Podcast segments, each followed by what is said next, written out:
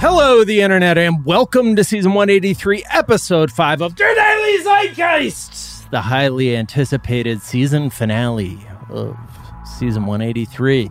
Uh, this is a production of iHeartRadio, and it's also a podcast where we take a deep dive into America's shared consciousness. How many times do we have to fucking tell you people? Oh man. It's Friday, May 7th, 2021.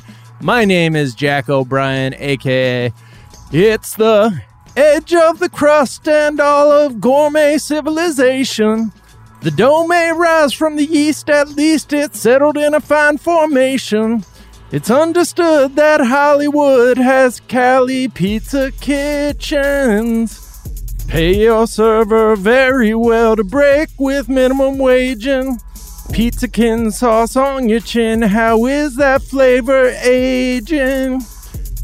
Thirst brewed attitude, Baja Mountain Dude, California Pizza Kitchen. All right, that is courtesy of Come On, It's Still Good podcast. They wrote that as a team. Uh, and also RHCPK and Galaxy Brain shit that was going on. Speaking of our guest, Brent Weinbach on the, on the podcast. Uh, and I'm thrilled to be joined, as always, by my co host, Mr. Miles Gray. I was gonna do that AKA as well, but I'm limber, so I'm gonna pivot to this one. oh, here we are. In a zoo. Oh shit. Hold on, I gotta wait this. I gotta wait for that. Forget this intro because the drum break is why. Here we go. Okay, uh here we are. In a zoo full of strangers. Turning off the video so you can see my sweatpants. Well, I have my cold brew, and you prefer Mountain Dew. but that won't stop my loving you. Had to hit that falsetto now. Cause I am here to stay. Explaining it all on the daily zeitgeist. talking about politics. Talking about news and entertainment. Explaining it all. Explaining it all on the daily zeitgeist. All the day's trend makers. And if there's time, the Sixers and Lakers. Hey. Hey. I fucking love that track, even before the SNL version, because that the drum. That was dope. Woo! For some reason, I don't really know that song, but that was dope. That was Oh, you don't like know my- that song, Nights on Broadway? You don't even like- know yeah. when they did Barry Gibb talk show on Saturday Night Live with I Justin think that's Timberlake? what I know it from, but this was much more enjoyable. This was oh, I'm listen to now going to add that song to the rotation because that was like going to see a band live and Thank you so much. You know, suddenly that song is uh you know, bad. hits different.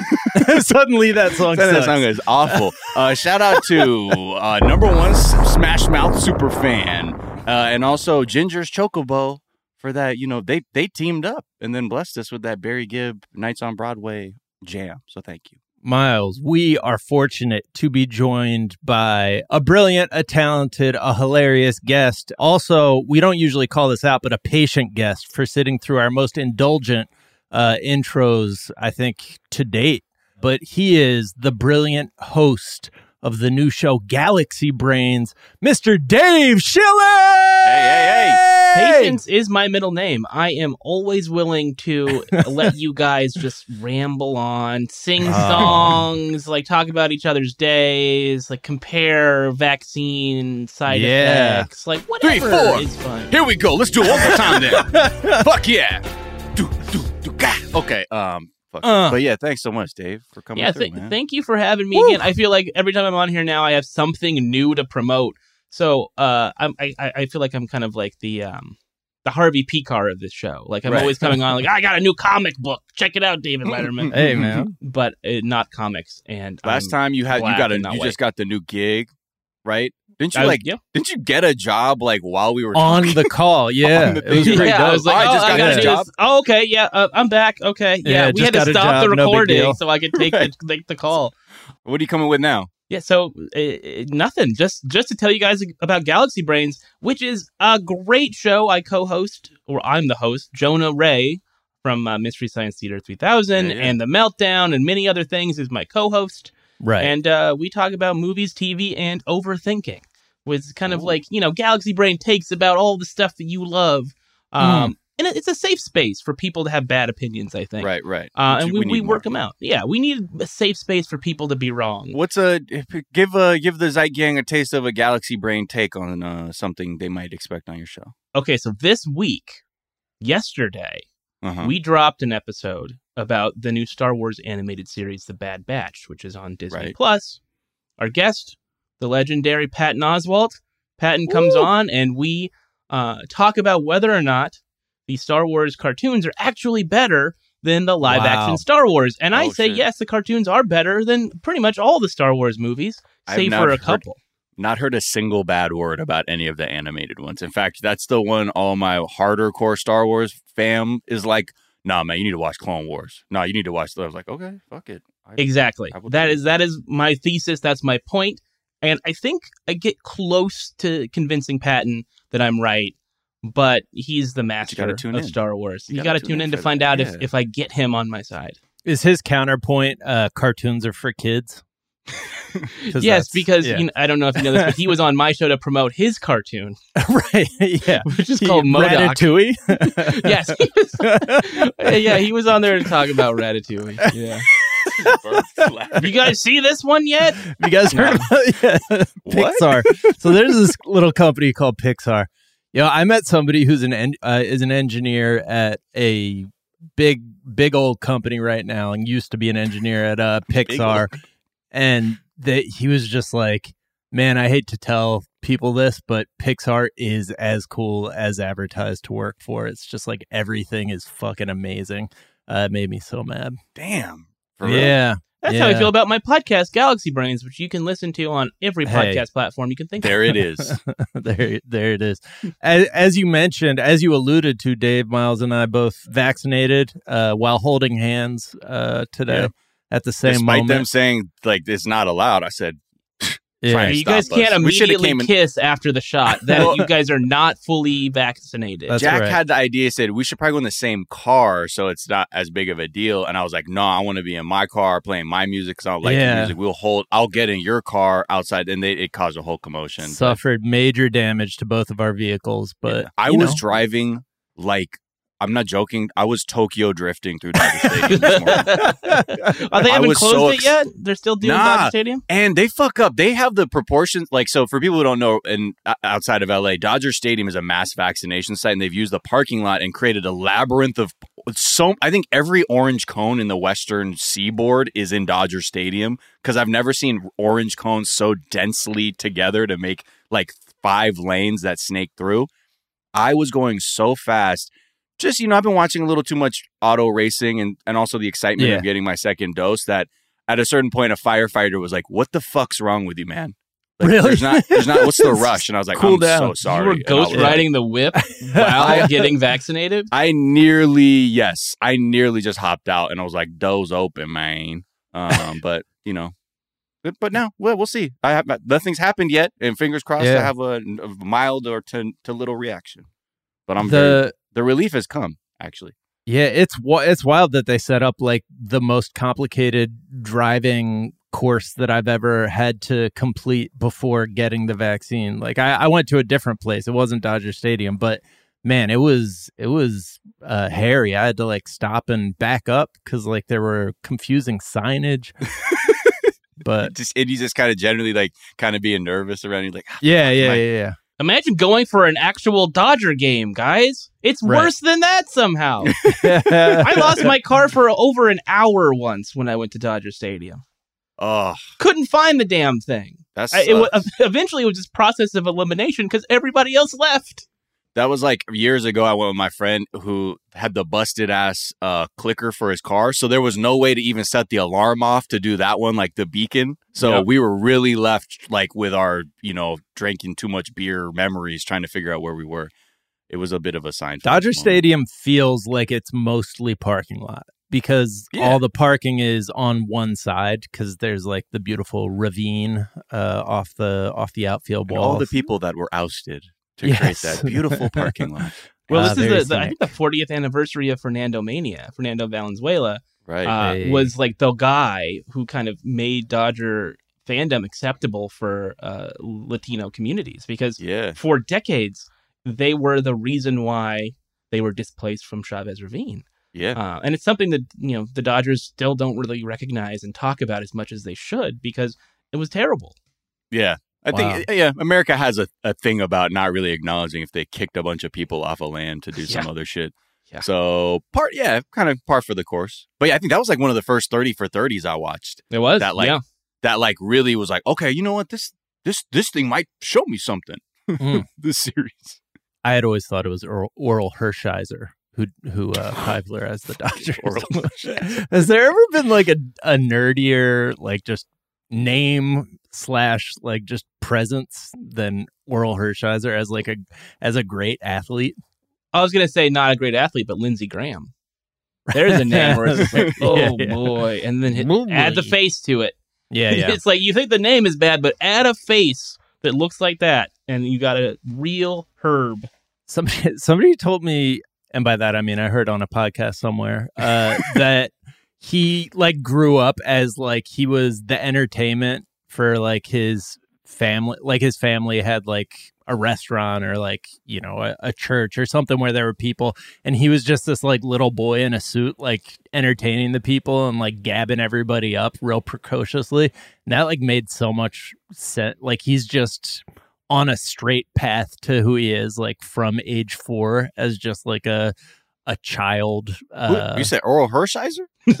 yeah Are we talking oral about Orel? Hershiser yep that's that's Wait, how Orel Hershiser got the gift of gab uh no lindsey graham Oh, Orel is the color commentator for the Dodgers.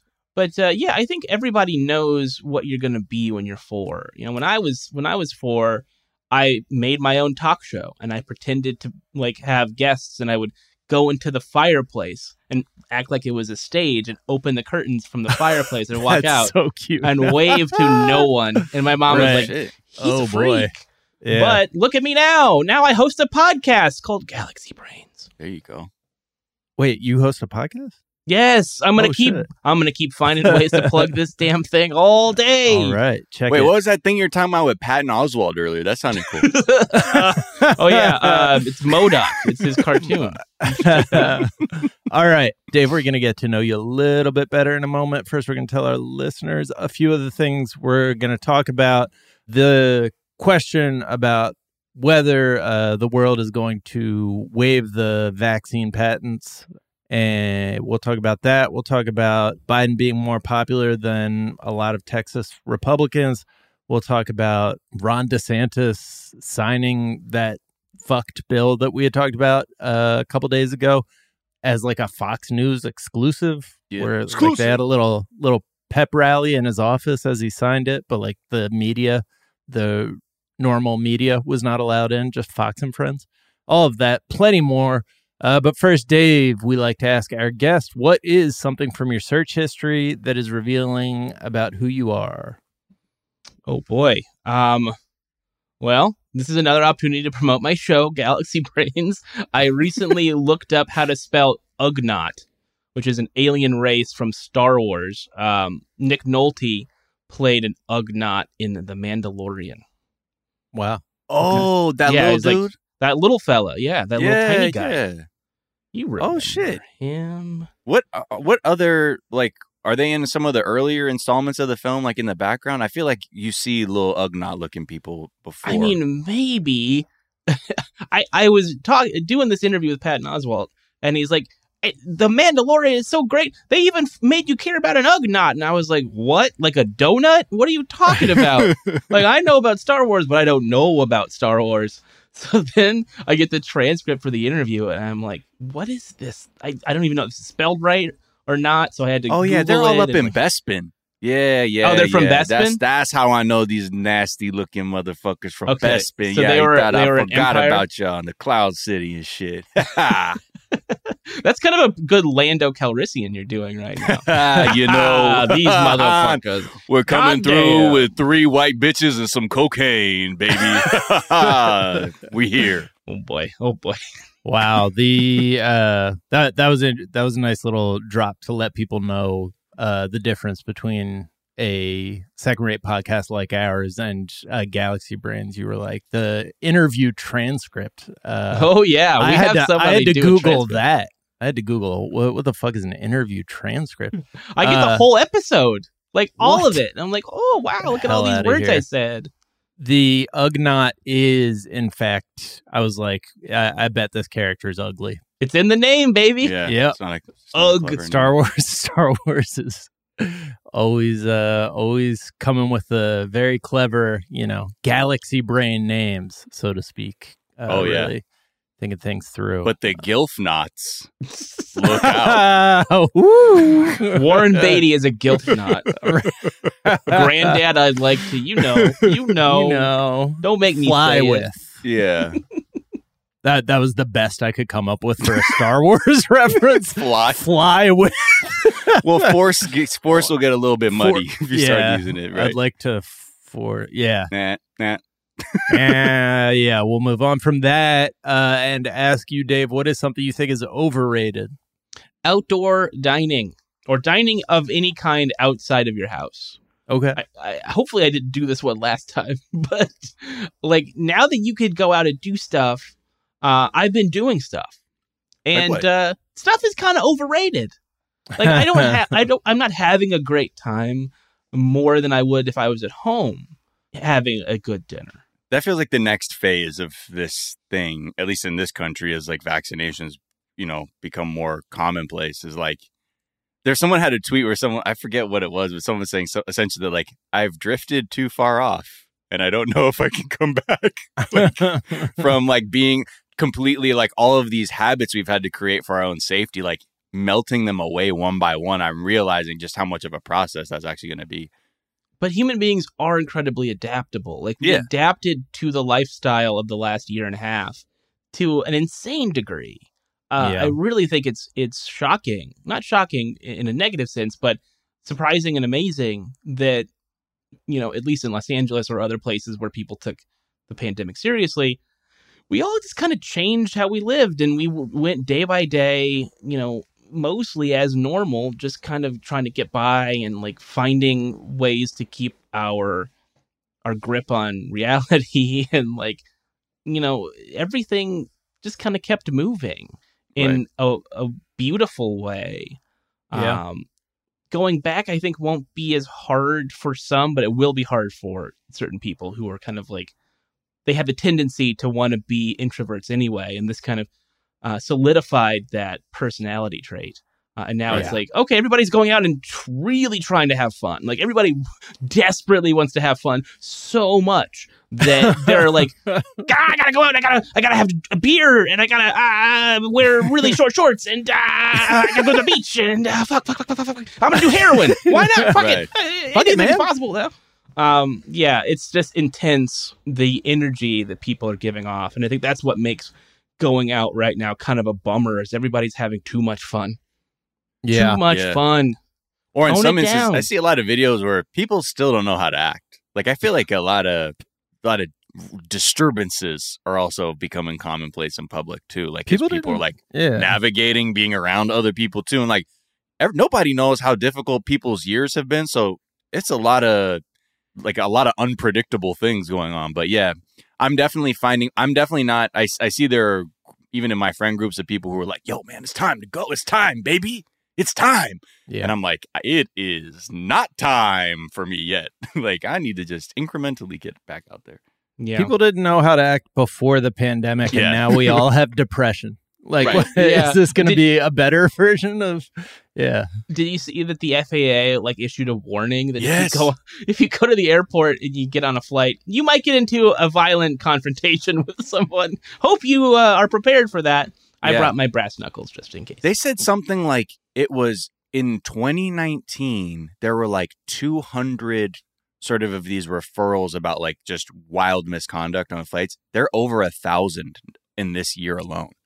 Is that all just people refusing to wear masks? Political, they call it political intimidation, like literal fisticuffs, uh, drunkenness, just general dis- being disorderly than more than Damn, normal. man. And that's why, like, even the the flight attendants unions are like, like telling the FAA, like, more. you need to throw people the fuck off. Like, we're Right. actually on the front lines dealing with unhappy, ignorant people who.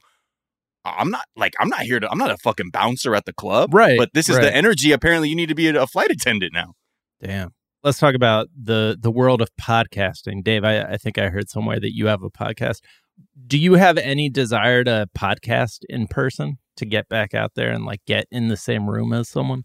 oh me and me and jonah or like going on a podcast and being a guest i mean i don't think it's necessary i Yeah. think that's the thing everybody has to really focus on here is what is absolutely necessary for To us do to in person. do Yeah, outside exactly. in person Yeah.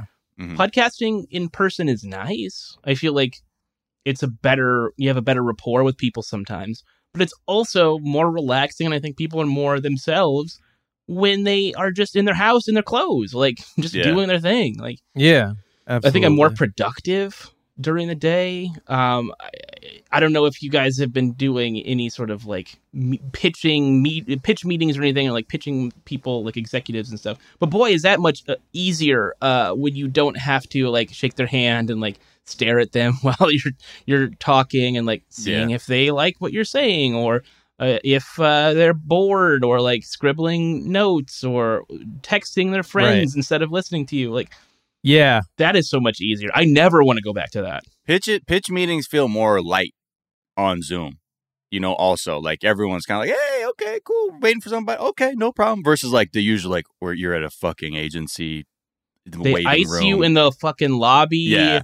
The receptionist is like, "Here are some magazines. Would you like a water or a coffee?" or a new outfit because Yeah. really seriously you're You coming in look like like, they're like okay you know what this is why I don't fuck with these eight man let me this just do these guy's a Zoom pitches. writer. Everybody, look at his Yeah. shoes. look at his shoes he's trying to do that like. I don't give a fuck rich person style is is fucking it up And this Yeah. is coming from somebody who, you know, controls a room when he appears in the room with it with the wardrobe.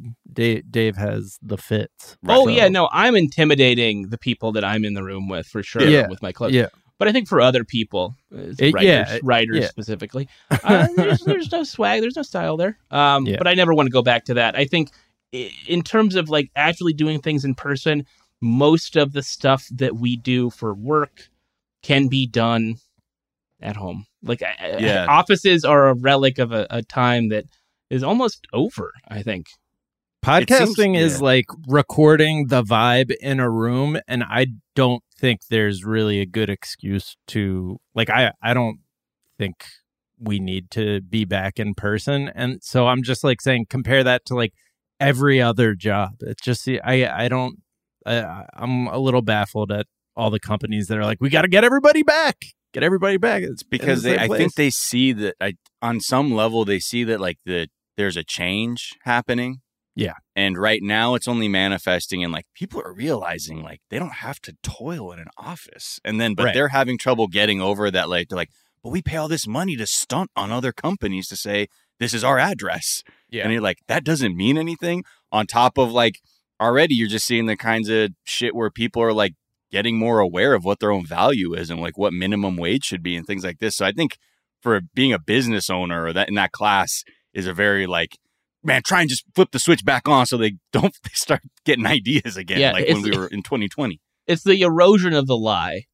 Right. The lie that you're told by your employers is that you need to be at a desk, you need to keep a certain hourly schedule, you need to uh, appear for meetings, you need to do all these things that really have nothing to do with your job. Yeah. Nothing at all. You can do your job anywhere now. And uh, yeah, I think you're right, Miles. It's really about like pr- preserving that fallacy Yeah. um, because it's it's their egos. It's the egos of the the companies and the the CEOs and the people who are like, look at my look at this office. There's Look at all these people everywhere." I pay. Yeah, they oh, need me. That that is literally what it was at Vice. When I worked at Vice, it was we have potential investors coming in or a celebrity or something. Right. So you need to be in your desk at 7 a.m. because we have to have a full office. Otherwise, we're going to look stupid. wow. It's like just check the numbers, fam. That's Yeah. why you're here. Don't worry about Well- how many bodies are in the seats. The numbers were fake. As we Yeah, all well, know. of course. Turns out that was all bullshit too. Hey, who wasn't benefiting from the Facebook view count? Just being like, oh, that's a view. Yep, that counts.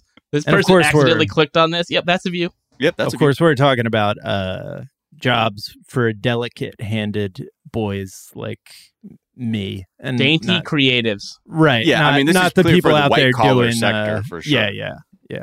Uh, what is something, Dave, that you think is underrated? I'm gonna I'm gonna say it, guys. Galaxy Brains, the podcast hosted by me and Jonah Ray. No, um, I, I think something that's underrated is um watching a show one week at a time. I think more people are coming around to the, the the weekly release schedule versus the binge. But uh, Ah. I started watching The Big Shot with Bethenny Frankel on HBO Max. Guys, it's fire. that show is dope. She What is, is cruel to them. Uh, um, it's sort of like it's sort of like The Apprentice, Uh-huh. but starring Bethenny uh, during a pandemic. so it's like they're pretending like everything's fine, and in the background there's like nobody on the street or like one person with Oh, a right. mask. All the crew is wearing PPE. And it's like this is just a normal reality competition show about hiring a v- VP of operations for Bethenny's new company. When it's taking place during the deadliest pandemic of our generation and she's just fucking going off on these people. just cruel yeah just so Oh, mean shit. and then she'll have like panic attacks or like uh, freakouts and start crying about whatever thing like it's it's sloppy messy drama but Yeah. after i watched the first two episodes i was like okay i'm ready to watch it all it doesn't Couldn't come do out until thursday every thursday it comes out so i have to portion out this trash that i am Mhm. subjecting Yeah, myself to Yeah. but it feels Yeah. good and you can like talk about it with your friends and like you know it makes you appreciate something more than just like being a pig and watching it at all in one go it's sort of like Yeah. the difference between having a plated meal and going to sizzler and getting the salad bar But do you think reality probably lends itself more? Like, I don't think I could watch three straight episodes, even of like 90 day. I love 90 day, but I for that for the sheer fact that it comes out weekly, I'm like, good. I get I I just know I Too gotta much punctuate my week you. with the trash. Yeah. Yeah, because I get my trash doses. You know, I got my, my below deck shit Monday, and then married at first sight, and then I'll you know hop in on whatever the fuck else is going on. But I feel like reality definitely is hard to watch like consecutive. Whereas like I think because now so many shows are all just written for cliffhanger endings that they're just trying to be like, yeah, fool. You want to keep sitting down? You want to make you want to atrophy your body a little more? Watch another I- episode. yeah i, I think you reality shows when you watch them all in a row it it really um underlines the fact that nothing happens in these shows that it's just Right. people having a Right. conversation Yeah. Like Vanderpump Rules, I first started watching on a binge when I was on vacation uh, in on Catalina Island. I was just sit- we just sat in the hotel, me and my ex-wife, and just uh, ate and, and drank champagne and watched Vanderpump Rules for like the entire day. That's beautiful. And and and slowly but surely, I was like, man, all these people just like hang out outside the restaurant, smoke cigarettes, and accuse each other of infidelity. That's Right. the show. Like, there's Yeah. got to be more to it than that. And then I realized watching them all in a row, there isn't. That was Yeah. the show. That's it. But they but they dress it up every ep- every episode thematically with a new aesthetic. But it's the same thing called It's lack of communication skills or trust. Yeah. If if if two people could just sit down and like have a conversation and listen to each other, there'd be no reality TV. No, absolutely It- not. It has to be two uh, polar opposite human beings screaming at each other, and uh, as though they are not in the same room. Yeah. it's like, what? You guys are in the same room. You could talk, but no, no, no, no, no, no. We're gonna scream, and then we're gonna throw a glass at each other. Uh, I might rip a dress. I might, Yeah. you know, call somebody a, a naughty word or something. Yeah. It's Yeah, the, the, it's the- great. You need the sort of thing of like unstoppable ego and immovable ego Yes. Facing off against each other. That's Yeah. how you create the the cataclysmic trash. Well, what the- was it that WWF announcer Gorilla Monsoon used to say? It's the uh, irresistible force versus the immovable object. And that's Okay. how I feel about Bethenny Frankel and Dorinda on Real Housewives.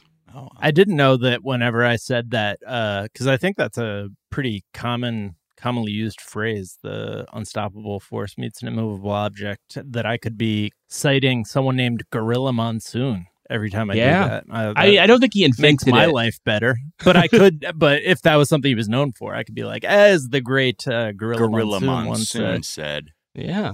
And thank you for having me at MIT for that. Ladies and gentlemen, Gorilla Monsoon. Daniel Craig. Ladies and gentlemen, Gorilla Monsoon. what has there been a successful show like in the pure streaming like since Game of Thrones I guess would be the last one where like everybody was kind of coordinated around the weekly like schedule drop and then talking about it. Like, what was the last one of those? Was it Game of Thrones? I mean, Game of Thrones certainly was the one that crossed the most demographics and got the most different kinds of people to watch. yeah. But I'd say Succession, you know, for the the type of person who watches a show like that, the kind of um, urban city Yeah. dweller, coastal Big city Little dweller. Lies did that too. I feel like there, you Yeah. know, there Yeah, was memes on the. Mondays, you know. Okay. So it has to be on HBO. That's like the last bastion. I think, of- but it's like every show goes off on Twitter, but it's just that some just don't get to the trending topics, you know, because of the. You know, but the like size of it. Mandalorian go drops weekly, right? Mm-hmm. And d- was that a thing where everybody was like, when the last episode dropped, everybody like it controlled the conversation? I feel like I. I think not, WandaVision had more Mhm. co- control. Okay, over yeah, the WandaVision's a good than- example. Yeah, Yeah, than Mandalorian Okay. for sure. Yeah, I think uh, those those sorts of like Disney Plus shows they really do get a lot of people because they, they they have so many subscribers. Like Yeah, the number of people who subscribe to Disney Plus is like more than the population of Canada. Right, right. Although, yeah, Netflix kind of we we have this story that's been kind of sitting at the bottom of our dock, but it's like they released the numbers for all the movies that were released during the pandemic, like the streaming numbers for Q4 2020 and the first quarter of 2021, and they're like pretty low just across the board. Netflix isn't on here, but uh like even Soul has kind of a, a low count compared to like what it would have if it were released in theaters. I guess that's not surprising, but part of me was like wondering if because people were at home that everybody would be streaming these. Um, I, I, I don't. I feel no pressure to watch anything. yeah. right. Nobody's Yeah, like. yeah. There's no uh, societal gun to my head saying you got to watch this now or you're going to be left out. I didn't watch WandaVision. Didn't Right. watch it. Me either. Didn't I haven't care. I'll watch it one day, maybe. I didn't watch Soul. My son watched Soul. That's, that's so I, somebody in my family watched it. But yeah, I'm just like "Eh, I'll get I'll get around to it. All the Oscar movies. Usually, I'm banging through those, like getting Right. screeners and like going to the movies and whatnot. I just I didn't care. I still was getting screeners, but it was screeners for movies that are on Netflix. I got like a, D- a DVD Right. Right. for uh, the the uh, Charlie Kaufman movie or like Chicago Seven or um, you know The Prom. Like, why am I getting screeners for these movies? I could just watch them on my TV right now. It's The insane. screener is just like three steps. Like turn on Netflix, go to this. Well, some companies are sending out like just a card, like, "Hey, check it out! It's on there right now. It's a great Right. movie. We want you to vote for it." But some companies are sending out the scripts. Like the, the WGA members get like the screenplay for Ma Rainey's Black Bottom. I just Hell got yeah. all of these in my house. I'm like, what am I gonna ever do with this? All right, let's take a quick break and we'll come back and talk about some news.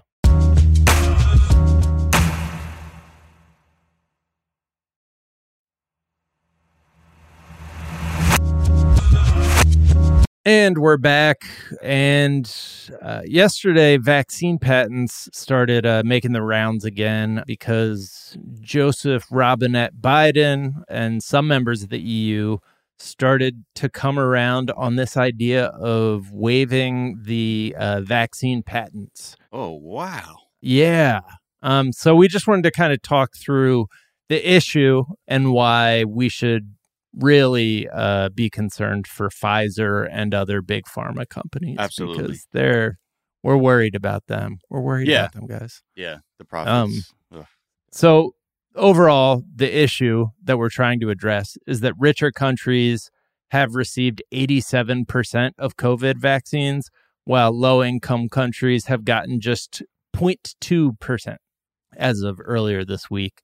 Um, half have gone to the richest 16% of the world's population, which means that nations in the global south may not reach widespread vaccination until 2023.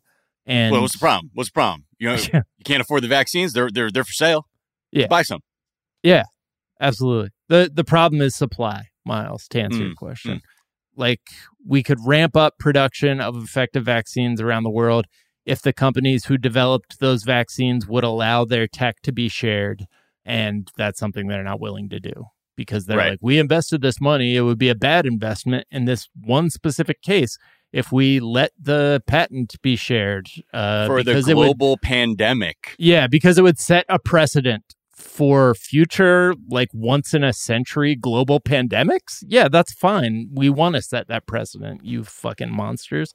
But yeah, so it's just, it's pretty open and shut. Like they have a bunch of objections uh, on the capitalist side. And like when, uh, anytime you read an article about this from like Reuters, where they're interviewing investment bankers on this, they have all sorts of objections like, well, it's actually not the fact that the uh, vaccine hasn't been shared or that the uh, patents haven't been lifted. It's actually like these countries don't have enough vaccine factories or like they're not up to the task. And which is a lie for. India. India is one of the the primary manufacturers of the vaccine. It's just that they're Yeah. shipping them out to other countries. But it's a this is always I mean there are so many people anytime you're advocating to do something unprofitable there are millions of people who have been educated uh you know beyond uh any point of necessity to cat brained. yeah just to come up with come up with excuses to Yeah. of why not to do stuff Where they don't even know what they're saying. yeah, they don't know what they're saying. They probably believe what they're saying, you know. And Bill Gates, for instance, uh, talk about somebody who can like talk themselves into anything, has been a key driver of the the claim that this wouldn't help, that uh, lifting the patents wouldn't help. It's just total bullshit. It's wild because I mean, this is the thing that this is what gives me this is the one great thing that I mean, not the one great thing, but this is a very interesting development in this country that the president of the United States would go against the market, would go against big pharma and their Right. wills to say, no, fuck your like, no, we need let everybody make this fucking vaccine so we can get the world right. Like, what what's the fucking deal here? took a long time for them to begin to become supportive of this idea of waiving or how, of creating the uh, patent waivers. But I think it's it's pretty significant considering like that a United States president is going to do that. I think that should be sort of underscored because also it's funny when you saw the when the news broke, all the Moderna and Pfizer stock took a shit on Wall Street Yeah. like fell off a fucking cliff, which shows you how this whole fucking like these motherfuckers are saying, "Oh, what they're about to be generous." Yeah, but We're then it fucking with that. stabilized because Sure. uh, all those millions of uh, overeducated people had, you know, the talking points to be like, no, this isn't going to change anything. Nobody's going to be able to do this. Like they they just kept on with that that same argument that this doesn't change anything. That you know, lifting the patents. It it's wild for me to see how the mainstream media has like kind of played into this. There's been a ton of reporting about how foreign like hackers are targeting vaccine data. uh like who the fuck cares? Let everyone have the formula for a life-saving vaccine for fuck's sake. But that's like headlines from Bloomberg. Cyber attackers leaked COVID-19 vaccine data after EU hack. Uh, North Korea accused of hacking Pfizer for COVID 19 vaccine data. It's like, we should just give it to everybody. What the fuck is wrong with you? And JM, our writer, pointed out that, like, back in the day, because that was my first question is like, well, how did uh, in the 1940s, like when the polio vaccine was created or whenever the fuck that was, uh, how how how were they able to ramp that up so quickly and get that you know just distributed globally? And the vaccine nationalism wasn't around back then. You know, nationalism was kind of a big deal back in the early 20th century, but vaccine nationalism not so much. Somebody asked Jonas Salk like what who owns the patent on this vaccine? Uh Jonas Salk said the people. There is no patent. Could you patent the sun? So yeah, okay. You can patent the sun, We're- and I'm I'm trying to right now, asshole. I and you think guys are gonna owe Elon Musk is planning to do that sketch on SNL. yeah, I, it, it's Fuck. normalize patenting the sun. it's really just depressing that people are so short sighted. Mhm. The benefit of eradicating this virus far outweighs the profit that you could make from selling it. Yeah. If you can if you can turn the world back on and get everybody back to just consuming, then you're going to make billions of dollars anyway. And all of these pharma companies are going to be able to create their own booster shots and they're going to be vaccinating people till the end of time. It's not like there's money to be lost. It's just less slightly less money than you're already going to make. And I want to make this point very clear that other than I believe Pfizer, all of these companies took government subsidies in order to pro- uh, produce these vaccines, in order Yeah. to develop them and then ramp them up for production through Operation Warp Speed. Moderna is based on a like com- combined uh, modified RNA study by the National Institute of Health to the point that their name is modified RNA, MADA RNA. Moderna is is what they name themselves after from this one discovery made by publicly funded research. They were like, "Oh shit, that's a good idea. We're going to jump on that. We're going to make billions of dollars off of it."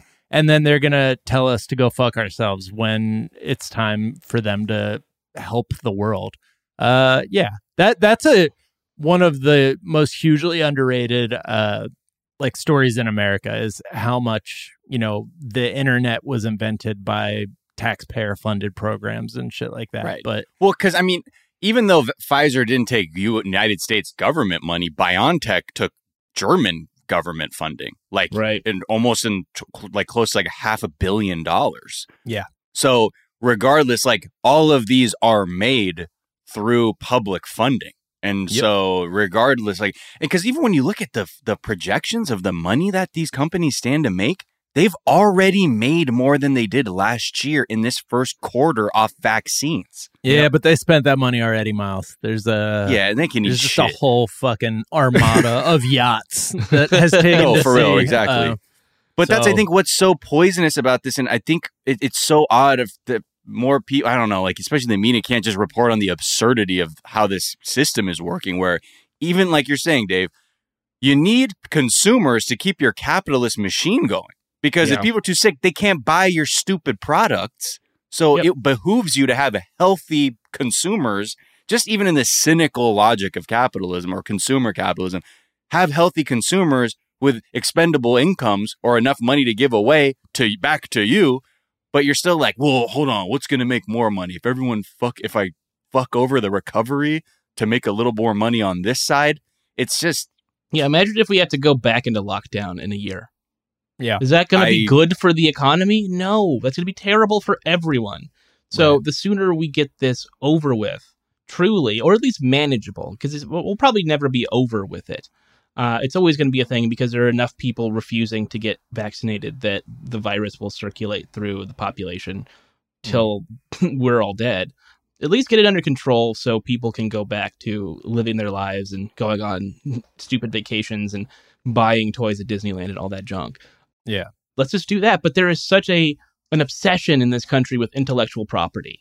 mhm. Intellectual property matters more than human beings now. Yeah. Like if you own intellectual property, you own the ability to use it and exploit it forever. And that's why, you know, nothing no movie character uh, or book ever goes into public domain anymore. Like when Great Gatsby went into public domain, I was shocked. But Yeah. right. Uh, Mickey Mouse will never go into public domain ever. right. Well, Oh, yeah, I don't know. sure. Not if you listen to the lobbyists at the fucking MPAA. Like they have, they have people pushing. They have fucking people pushing against this right now because they're like, well, this could, this is, this could be too broad, and this could have implications in Hollywood. Yeah. Like, what the fuck are you That's, talking? that's what, that's what people in the right Hollywood side, always guys. say. Well, then how will this affect us? How will this affect Hollywood? Don't worry, you fucking idiot. Just go. If you want to see the power of intellectual property law in this country, uh, just look at how many Pinocchio movies there are every year and uh, how many Robin Hood movies there are currently in production. Like the two open source characters, they're like, we're going to want to green light about 45 of those for this calendar year. Hollywood's so dumb. They're like, all right, so I guess if wait that Moderna, that's uh, that's just public domain. All right, can we can we turn that into a film? Is there any way to exploit that? Okay, let's, we'll talk about it. All right. Uh, let's take a quick break and we'll be right back.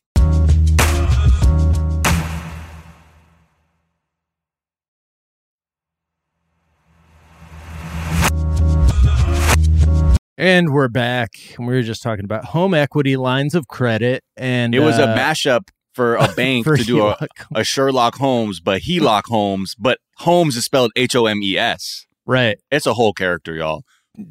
Dave just absently, as we went to break, said we got to get a new Sherlock Holmes movie, uh, which I thought was very. It's been a funny. minute. It's been a minute. Too long. Been so long. But so Tom Selleck is the current old washed celeb who's going to be who's like trying to con. Oh, uh, the his- reverse mortgage god? Yeah, the reverse mortgage god. Who is the reverse mortgage god of like twenty years from now? Jennifer Garner. Hey guys, do you want to get out of your uh, short-term loan and God get a, a new uh, home uh, loan? I can't do it. Never mind. Yeah. I was trying, If but I got Reese the voice Witherspoon, right. if Reese Witherspoon fucks up her money, yeah, it's all I would about who fucks up their money. it's more. all about who fucks up their money. That's really the the key. And it's like it's a combination of like you're washed enough that like people know you, but you couldn't be too popping. Otherwise, you would say no to this commercial. Hold on, Tom Selleck is on Blue Bloods, which is a network drama on CBS. He is making bank. He's doing this because Oh, yeah, of yeah. greed. Yeah, it's more like washed in the direction of having Yeah, to do like, like who- type CBS shows where you're can? like, Jennifer yeah, because like he, it ain't gonna be like uh, you know what I've I'll name some other famous actor, but yeah, Jennifer Garner could. like yeah, Wilford keep our eyes on her. Brimley, Tom Selleck, Jen Jennifer Garner. Garner. Yeah, because she's she's um beloved enough, and she's I can see already- David Spade doing it. Yeah, No, no, no, no, no. He's not wholesome enough. yeah. He's, I know, but he's we'll like for- skeezy and perverted. But we're all our whole generation's fucked up. You know what I mean? Like I don't know. Like I feel like how do you market It's to gonna be Rogan. old millennials though? oh, you know what I mean? Like, Rogan. it's gonna be good. Rogan because it's like it- Hey, you have to have like a right wing Yeah. like kind of thread running through you that is just can't be- like yeah, right, can't be capitalist out enough and is just like yeah. I feel like Rogan maybe. Hey, nerds, is your interest rate too high? Give me your Well, yeah. fucking Put down the crack give me the deed to your house, asshole. Yeah. Put your fucking debt into a triangle choke. Okay. Murder your debt. Let's talk about Joseph R. Biden yeah. and just where he's at with with the popularity with the homies uh, who watch Fox News. Look, we said it before. Fox hates talking about Joe Biden because they hate that there are there's there, there's a group of Republicans who have not just switched immediately like, man, fuck all this. They're like, no, I, I I like that. What's happening? Okay. Right. I like that. They're like, but you're a Republican. It's like, yeah, but I'm a human and like the benefits actually help me. So it's hard to say I don't like this. So, you know, they, they're doing everything they can to try and avoid all of this, but it's it's very it's it's just a sad moment because a recent poll is showing that in Texas, Texas, okay, the state that is on the brink of turning blue like a cookout at Schoolboy Q's, uh, they are about to be real. They're about to realize Joe Biden is slightly more popular than some of their own elected officials that are Republicans. Right now, Biden has a 44% pr- approval with 46% disapproving. This is, and now let's just talk about some of the people here. Senator Ted Cruz, 43% approval. So Biden is beating him by a point. Yeah, John 48 Cornyn. disapproved by the way on Ted yeah, Cruz, 48 which- disapprove. John Cornyn, 31% approval rate. Another senator. 25% in, uh, responded to the poll saying they have no opinion on John Cornyn. It's one of your fucking senators. Right. The governor, 43% approval, 45% disapproval. Dan Patrick, the lieutenant governor, who was the one who was like, yo, your grandma should die for this shit. you fucking out your mind. We got to get this fuck, these dollars flowing. That man, 35% approval, 26% with no opinion, even though he was the man who came with those takes. Uh, Attorney General Ken Paxton, another legend who, and a, another notable fleer of the ice storm, 32% approval, 36% disapproval, while 31% don't even know who. They're like, huh? They responded to that question as, huh?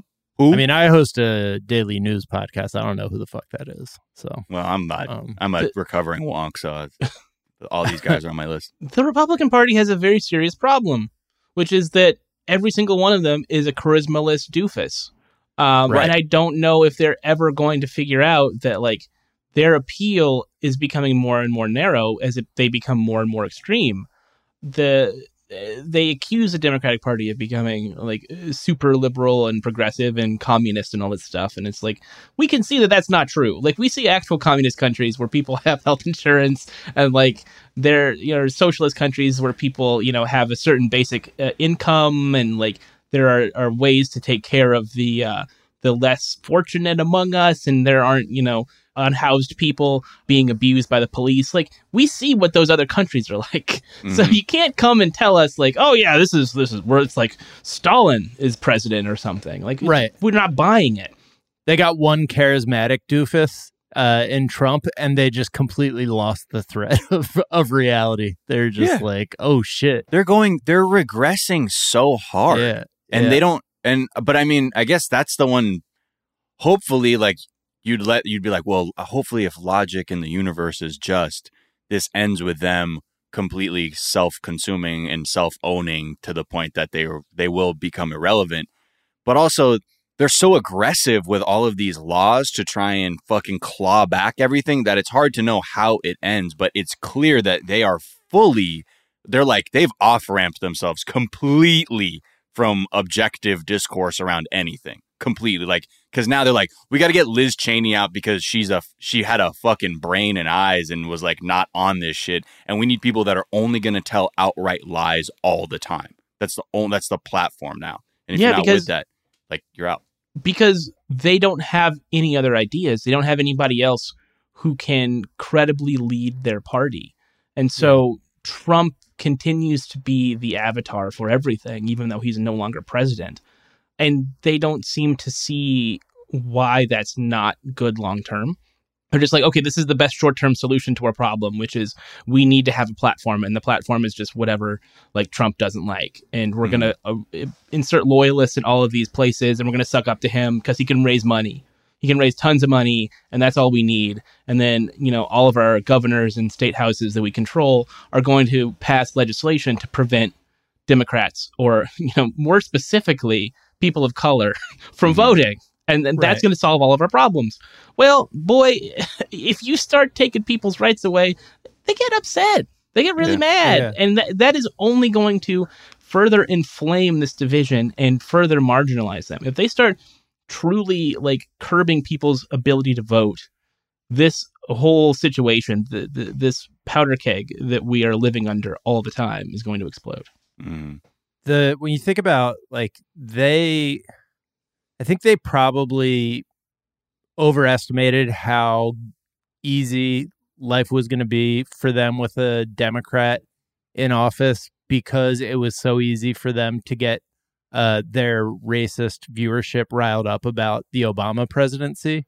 And now they're just like wait why why isn't everybody like furious? Like they like they've only existed through the second Clinton administration which he was like fucking you know drove republicans and conservatives absolutely out of their mind with fury uh still does. And then obama uh and now they just it's almost like looking back at a at a sports team be like wait who were their opponents before? They they had it really easy actually it turns out. They like and now it's just you know the they can't they can't get it together with Yeah. Well, well, it's because you know, one Clinton was like cool and young and like being a a bad person, which he deserved a lot of the scorn that he received from them because of the Right. things that we now know or knew at the time yeah he was doing.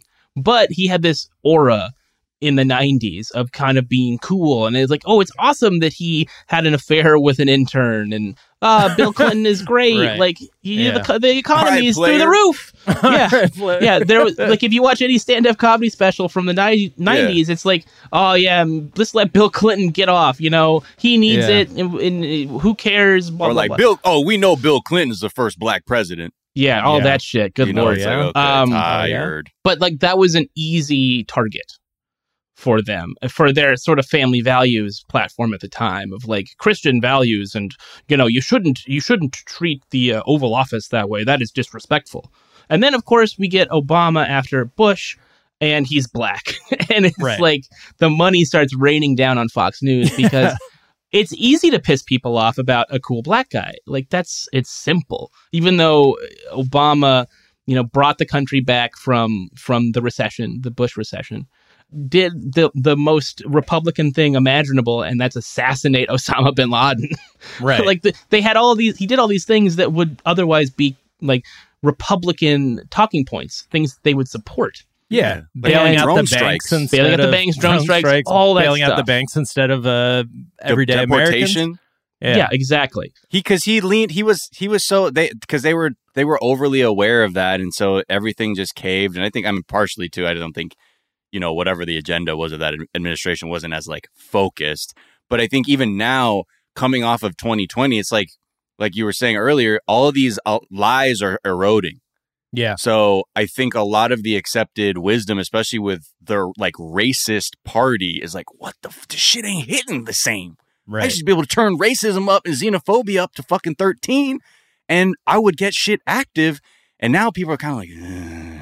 They're just Right. fucking like over Yeah. it. And But there's still like, always going to be like the the hardcore forty Oh, percent of the country that is just like full on racist. but it's not, but it's, uh, but unfortunately now it's like, now there, there are becoming these independents who are like, yeah, I'm ignorant, but like, I don't necessarily like, I don't want to like scream about like how much I'm racist. Like, I'm Also- more of a private racist. Also, I got a job and like he, I got fourteen hundred dollars from this dude. Yeah, like this And, is like- kind of tight.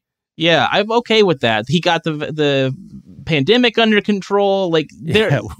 When your guy was in office, they, it was out of control, and he was telling us to inject ourselves with bleach. And this guy immediately got it under control. And uh, yeah, it's harder for them to to shit on Biden because he is an old white man himself. exactly. And That, that is that was the brilliance the main of thing. of it, even though I think uh, probably all of us uh, that are on the show right now were hoping for a more progressive candidate to Yes. run against Trump.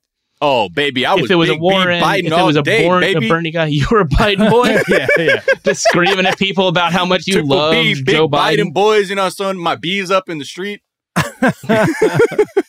Corn Pop was Yeah, a, exactly. Was a coward. Fuck we had that that guy. chain on us. he is a bad dude. Um, yeah. So as much as I was, you know, supporting other candidates, he was probably the right choice. He got it done. Uh, he got people out to vote, and I, it's harder for them to malign his character. It's harder for them to get any sort of like controversy to stick. Nobody gives two shits about Hunter Biden's laptop at all. This is stuff that is popping off on the Other dark dark web, and he's that is cool. it. Nobody cares. Yeah. yeah. I mean, I think Um, there could have been. oth- I don't know if he is the only person, Yeah, but I yeah. think on the other side of this now, given the lack of attack tools that they have, you're definitely seeing like, ah, I wonder if Kamala Harris was the president. Right. If Yeah, or I how much you more know that they are, like, activates. Yeah, the sitting around begging this dude to die. They're like, if he just got, if he dies, then we're set, and then we're just gonna rip this woman to pieces. Um, but a lot of the a lot of the stuff that's making him popular is the populist, you know, Yeah. progressive economic things that he's doing, which are things that probably don't exist as part of his platform if it weren't for the more progressive candidates and who knows if Well, for the know, pandemic, you know, I think Right. be, because of the this the unique circumstances of the country, the world, really, not just the Yeah. country, but the world. Yeah. like people are more amenable to these kinds of, of broad, sweeping, um, progressive policies. Like I think if if you told people we're going to pay everybody's student loans uh, tomorrow, uh, last two years ago, people would be like, "What? No." I don't think so. Yeah. But you tell them that now, and they're like, "Yeah, I could really use that money real bad because I haven't been working and like I'm desperate." Because I think mean- that's the thing for so many people who are living sort of check to check or on a knife edge. The pandemic was so disruptive that I think it uh, many people began to see just how tenuous the situation was, and now to realize like, oh, we actually, I mean, some not everyone, but many people are like, oh, we've we need to fight for the we were fighting for the wrong thing. Yeah. Yep. Okay, right, right. This is this is actually the direction we need to go, which is one to live in a society that has empathy and one that is like ruled by this sort of thematic principle that we need to take care of each other. Yeah. And I don't full know. It, I mean, a more socialist agenda might have uh, been doing better for the country, but just in terms of watching Fox News not know what to do with themselves, it's like this is fun to Yeah. to watch. For kill me to talk shit to that sixth grader. are. To kill me, yeah. Yeah, all right, motherfucker, sure, man. Because the other president Yeah, was like could fucking dunk on Biden anyway. Fucking- I think our president is doing a good job because uh, it's better than the other president. Oh yeah, th- I'm surprised to hear you Oh, say that real? because you gonna put that on wax, that Mason? shit was so good. If we uh, had drops, All right, moving on. be Fuck this asshole. drop. What about you, Millie? Uh, you the rates are so low in your state. What the fuck is going on with the unions, huh? I'm I- nine. Exactly, exactly. Uh, but just two two kind of examples uh, of you know I I I think um, you know the the people who are dyed in the wool Fox News uh, Trump supporting conservatives like they're gone, but like anybody who was even a little bit undecided like ha- this can't be good for uh, the the whole recruitment effort of trying to bring people over to their side. Um, we now have Ron DeSantis signing a bill, uh, like he said he would, that is basically voter suppression. That is voter suppression for a lot of people who vote Republican too. Like it's making it hard for everybody to vote. And Fox News put it on, like had an exclusive and treated it like a fucking pep rally. It was ab abs not ub, absurd ab liva in the building if you remember star trek records um but yes let me play this clip because all these journalists were outside of this like the office being like we're trying to get in to cover this they're like oh no no no this is a street street sweeper exclusive for fox news and fox and friends and it is one of it's just like a horror film You're doing the same thing. What's going to be different about Florida's election in 2022? What are you about to sign? So right now, I have what we think is the, the strongest election integrity measures in the country. I'm actually going to sign it right here. It's going to take effect. So, Who's clapping? bill is signed.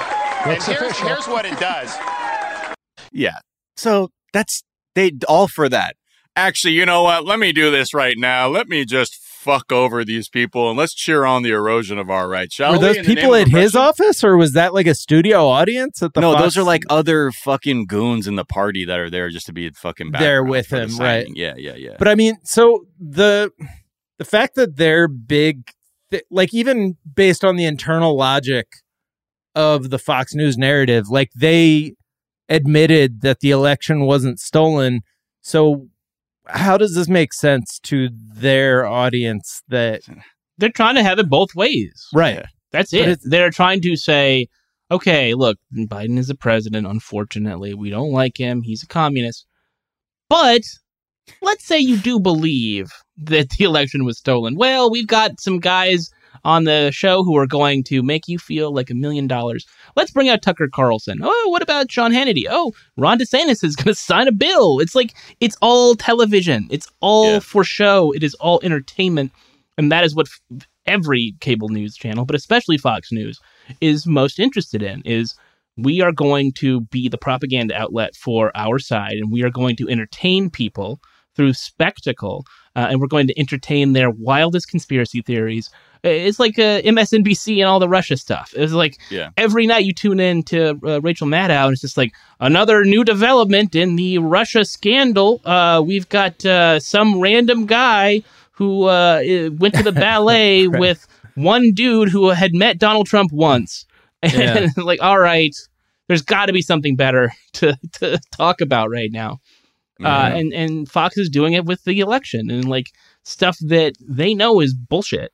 Yeah. But because they need to continue to appeal to the fringiest fringe of the Republican Party, because that's the moneymaker, they're going to continue to uh, express this nonsense on prime time. Yeah. Yeah.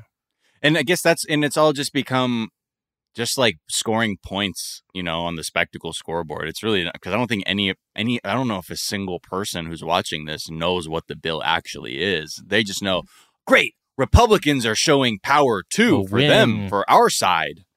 yeah, then it's like- election integrity is a buzzword, guys. It's a yeah, gimmick. it's just it just means uh, black and brown people stole the election. Yep. That's Right. That's what that is, you know, coded Mhm. for. And again, with all this going on, he still even Republicans were being like, "Don't make the law like this. Retirees are going to be fucked over because they're not gonna. We don't know if they know that they're gonna have to re-register and shit, and that could be bad if you know in these coming elections." So Yeah, regardless, of elderly that, people have a hard enough time figuring out Yeah. where their polling place is or like where to get a vaccine. Like you're going to make them re-register, start the process all over again. People are going to wander to their polling place in 2 years and be like, uh, "I'd like to vote today." And they're they're like, They're "I like, don't "What?" see you on the register. Get out of here, grandma. Take a hike." and then they're going to lose all these voters. Like it is so short-sighted, but that is what Republicans are most known for is short-sighted sort of like gut instinct, knee jerk reactions to things to just get people fired up and mad. but they're pretty good at white supremacy. I feel like the things like that where they're they're not going to treat that equally, right? These laws are not going to be enforced equally in different polling places. Like I, I feel like we can't underestimate how racist the implementation of these laws will be. Yeah, but I think on some level, if across the board you're creating these sort of restrictions on mail-in balloting, that's across the board. Yeah. So Yeah, yeah. that's wh- that's why they're like, this is fucking dangerous, y'all. Like even Republicans, like you couldn't even sort of cut out the the the minorities to fuck over. Well, And I mean now- that's the that's the first step towards it getting you know rejected on a constitutional basis. Well, that's Right. why now there's already three civil rights groups have already filed lawsuits. Like the second that fucking pen touched, they're like, okay, here we go. They're trying to come after you know minority voters and retirees, essentially. It is Mhm. it is short sighted and it is also so dumb to give us all this time to prepare. Like all the stuff that happened, um, you know, after the Voting Rights Act was kind of sunsetted. There was uh, so many obstacles created then, and of course, someone comes around, Stacey Abrams and other people, who were able to get turnout despite all of that stuff because they figured out ways to keep people in line, get them through, make sure people vote. That's going to happen again every single time that they try to create a new law. Someone's going to come al- along and say, I know how to mobilize voters and I'm going to do it. And I'm Right. going to do it to the point where you're still going to lose. But what we have to do is win these elections at a state level so that we can start to change the way these laws are made. Right. Yeah. The Republicans are skipping leg day in that they don't focus on turnout. They're No. only upper body suppression. So they're going to have a weird, it's going to be interesting to have them shift gears, be like, fuck, we got to do outreach and shit and make sure our people know what's up. And I hope that that will be the comedic tragedy that befalls the party that we can all just sit there and laugh. Like, oh my God. I mean, it already happened in 2020. The whole post office thing was a desperate attempt to keep people from voting, and it didn't work. Yeah. It still didn't work.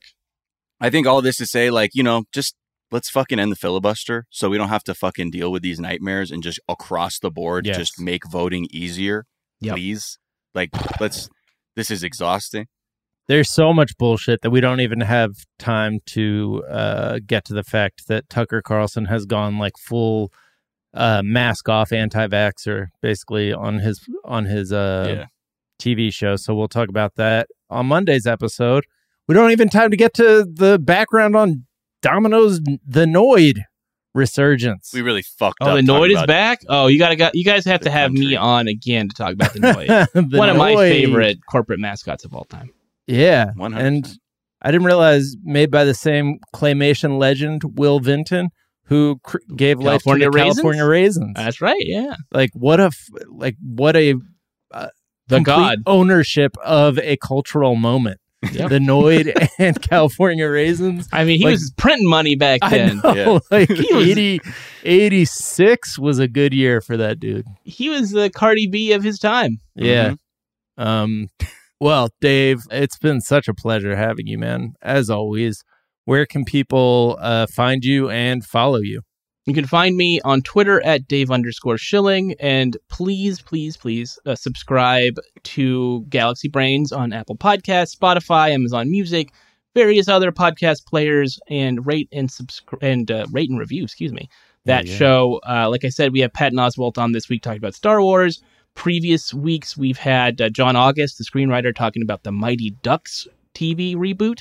Wow. Uh, we had uh, professional wrestling announcer Excalibur from All Elite Wrestling on to talk about Mortal Kombat.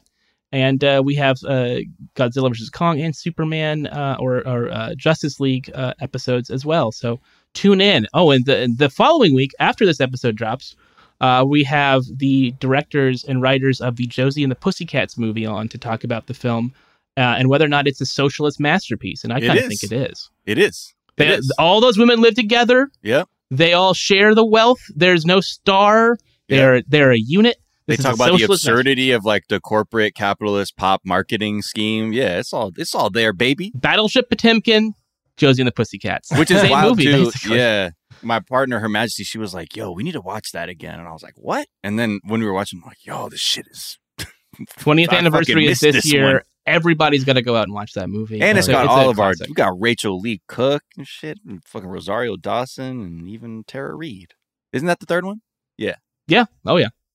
That sounds amazing. Go subscribe on all those platforms, not just one. You haven't finished your homework assignment until you've subscribed and written a review on every single exactly. one And of the we will check your mentioned. homework. Yeah. I am going to find you and I'm going to take you down. uh, Dave, is there a tweet or some other work of social media you've been enjoying? yes, there's a tweet um, from today from this writer Dave King at Dave King thing on Twitter. He said every show except for Jeopardy should open with an announcer saying this is not Jeopardy, which I thought was very funny. I enjoyed Yeah. that tweet. Yeah, I, I fully agree. Miles, where can people find you? What's a tweet you've been enjoying? Twitter, Instagram, Miles of Gray. Also, 420 Day Fiance. Go to twitch.tv slash 420 Day Fiance to watch us feast upon the trash that we, you know, dole out on the weekly. Some tweets that I like. First one is at uh, at Bebo official tweeting left Twitter this, left Twitter that. What the fuck do you mean? You haven't left Twitter for more than nine hours in two years. this is very funny. Got him. Um, Dad tweets. I like that one. This is from uh, at the Yalitza. Yalitza Jean Charles uh, tweeted. Uh, Every day, my emails get closer to just saying thank you. Unfortunately, I just don't want to. Um, and I fucking felt that. Bartleby the Scrivener. And then uh, Push Push at It's Push Push tweeted, uh, anytime I ever, quote, felt God in church or something, it was just a key change. Yep, this- the gospel music Accuracy. is, Hey, is Accurate. beautiful God- on that term. God lives in the key change. Yep. Couple tweets I've been enjoying. Jamie Loftus tweeted, "Doctors are like that'll be three hundred dollars and a jar of your piss." Is that the tip? Yeah, that's Yeah. the tip. I like to think that that's that's just for their personal uh, benefit. And then Donnie Sapphire tweeted, "If you burn the candles at both ends, stop. That is wrong. You are bad at candles." Brilliance. Uh, and then Mars at Mars in Charge tweeted, "If you get called mature for your age, you're unpacking family trauma in therapy right now." You can find me on Twitter at Jack underscore O'Brien. You can find us on Twitter at Daily Zeitgeist. We're at The Daily Zeitgeist on Instagram. We have a Facebook fan page and a website, dailyzeitgeist.com, where we post our episodes and our footnotes. We link off to the information that we talked about in today's episode, as well as a song that we think you might enjoy. Miles, what song uh, are you thinking Zeitgang might uh, might need in their lives? Might need. today? I think everyone needs to look. Yasuke is on Netflix. You know, if you honor Black Samurai, you know, like me, uh, you should check it out. But more importantly, musically, Flying Lotus uh, contributed a lot of music to that, and his album Yasuke. I we did a track from uh, it a couple weeks ago, or maybe last week, but. There's another track on the, the album is really good, but this one in particular called Pain and Blood, it makes me want to like hop into the like turn myself into an 8-bit character and get into a Lambo and just drive off into like a digital world uh because it just has like this vibe to it that is so laid back and spooky. It's like I was telling my friend if Stranger Things was about cocaine dealers this would be the theme song. So this is Pain and Blood by Flying Lotus so check that out. Oh, that's such a such a good call. which I was like that's a solid concept and maybe we should cut that out because don't somebody needs to write that show. Yeah, for sure. Cocaine is uh, synthesizer music, like There it is. orally. Uh, all right. Well, the Daily Zeitgeist is a production of iHeartRadio. For more podcasts from iHeartRadio, visit the iHeartRadio app, Apple Podcast, or wherever you listen to your favorite shows. That is going to do it for us this morning. We're back this afternoon to tell you what's trending. We'll talk to y'all then. Bye.